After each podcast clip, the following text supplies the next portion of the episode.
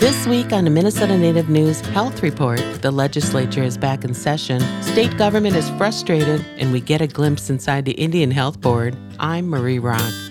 Every 30 days since March 27th, Governor Tim Walz has declared a peacetime emergency order that gives him authority to issue orders and regulate businesses. He convened the legislature this week to extend the new order through September 11th. The state has dealt with more than 62,000 cases of COVID 19 and addressed how businesses may reopen and schools may resume in the fall. But Governor Walz says states are doing it without the support they need from Washington. The promise that was made to us is when they told us they weren't going to supply PPE, and they weren't going to do the testing. That was the state's responsibility. They would help support us in those efforts. Um, and in fact, that has not happened. Governor Walz said the governors will continue to appeal to leaders of both parties for more federal support to deal with the pandemic. We're making it very clear to both Vice President Biden and President Trump that as governors, it would be a really great thing if you helped out the states because that's really important for us.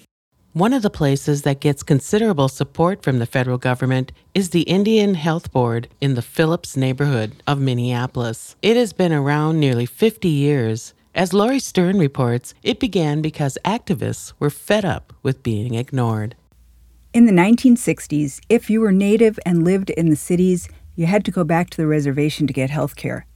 But then the American Indian Movement, AIM, started speaking out about discrimination, police brutality, and the rights and needs of urban Indians. The Indian Health Board in Minneapolis was the first of 41 urban clinics to provide services to Native communities. Dr. Patrick Rock is a family physician and CEO of the Minneapolis Indian Health Board. Uh, it's affected us considerably. So, even as you enter our building today, you have to go through a security check and health check just to diminish chances of spreading COVID 19. The Indian Health Board has medical and dental clinics and provides mental health support and support for people in recovery. Like most providers, it has opened shorter hours and doing more telehealth since the pandemic. It also offers drive through testing on Tuesdays and Thursdays, though you do need to call beforehand. The Indian Health Board has faced the same frustrations as the rest of the state and tribes in getting enough COVID 19 tests and getting results quickly enough to effectively contain the spread. That's a particular challenge because many of the Health Board's patients do not have permanent addresses. In those cases, the Health Board will accept a phone number or a relative's address, as long as there's a way to link the test result with the person who takes the test. A test result is only as good as the, the relational piece that you have with the person, right? As you can test as many people as you want, but you can get lost into the ethos and it's only a statistic. You want something that's actionable. Dr. Rock says the goal is to contain the spread of the virus among people who live outdoors. But he says a lot of those people may not want to know.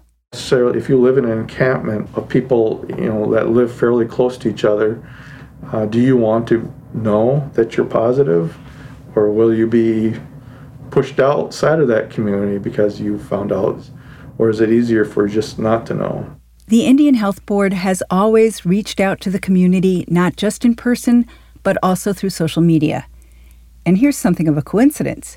This summer, our youth correspondent, Jennifer Cortez, appeared in an Indian Health Board video about sexual health. I always feel so energetic after like smudging and stuff and like going to ceremonies, and I just feel so joyful. When I went through a womanhood ceremony, all the women in my You can find that video and more on the Indian Health Board YouTube channel. And now, here's this week's update from Jennifer. The mural is pretty much finished, and there's only a few blank spaces. And I think we're going to be redoing the background but it still looks super cool. I've been doing a lot of biking and going outside and stuff this week. I even took my dog with me on some bike rides, and she definitely got heavier because it started to get really hard for me. But the exercise is really good. I also worked on the garden, but we seen a huge spider when we went there. It was the biggest spider I've ever seen. I even seen a furry caterpillar and a big green grasshopper. It was really fun. I went to a barbecue and I got to eat and play at the park by the river. Also, a while back, I mentioned I did an interview with Indian Health Board.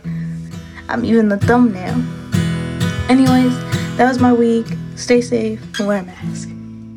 This Minnesota Native News Health Report is supported by a grant from the Minnesota Department of Health.